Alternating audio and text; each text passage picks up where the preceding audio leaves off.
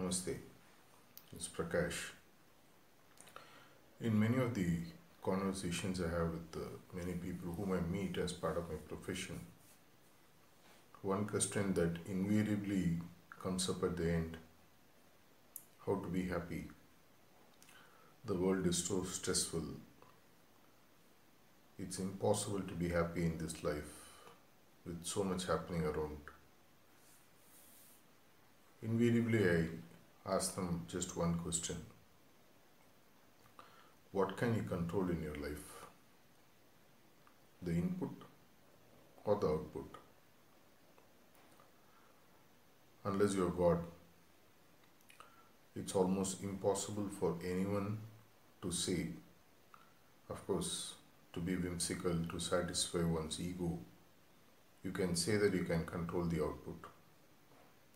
It's not a defeatist attitude, it's more a practical attitude that whatever be the input, what comes out is not in our control. It may be close to what we would have had in mind when we started the work, but it can never be exact. Who would have predicted six months ago the kind of pandemic that the world will go through? With so many brilliant minds and intelligent people, and people who claim that they can exactly predict the output or what's going to happen. How did we all miss it? Like that, we can cite several examples. For example, if you are a mother or a spouse, you make a meal, whether people like it or not, is surely not in your hands. But what is surely in your hands is what we call as the inputs, the efforts. The dish that you want to make today, you can decide. The recipe behind it, what kind of ingredients to put in, is something that you can decide. What kind of taste, what kind of effort, how much love to put into the making is something that we can decide. If you are a student, the same is true. You can decide the efforts in terms of the number of hours that you would study, the quality of your study, the intensity of your study. If you are a professional, the same is true.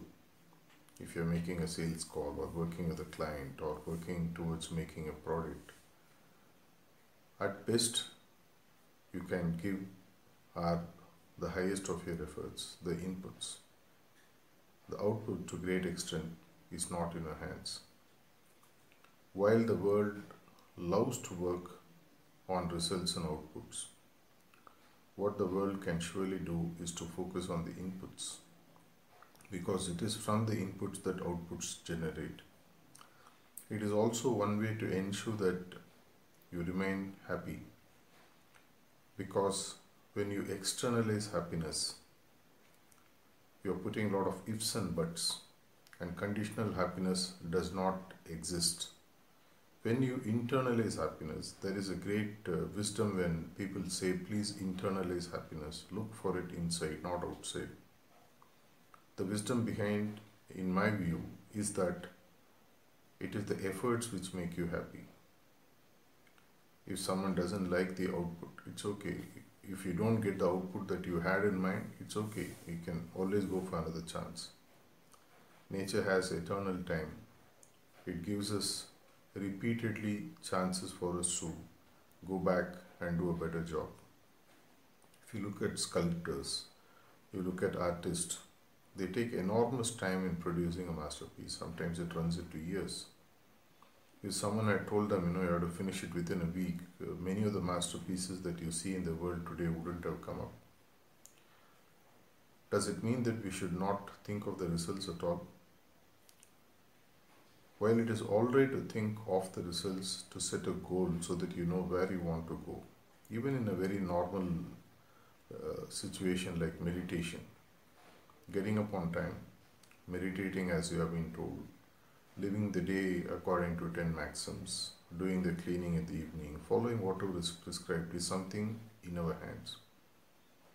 If we continue to expect the master or the guru to give you what you want, in all probability you're going to be disappointed. No wonder gurus tell you expect not thou shall not be disappointed. So, coming back to the question that I started with, the only and true happiness comes from giving the best version of yourself. If you're playing a cricket match, give the best. While your aim is to win, what you can do at best at that point of time is to play the ball on merit or bowl the ball on merit, field the ball on merit. The same is true for any other sport. The same is true for personal life. The same is true for professional life. The same is true for spiritual life. At best, we can control the inputs. The outputs are not in our hands. If you want to be happy, be the best version in giving the inputs.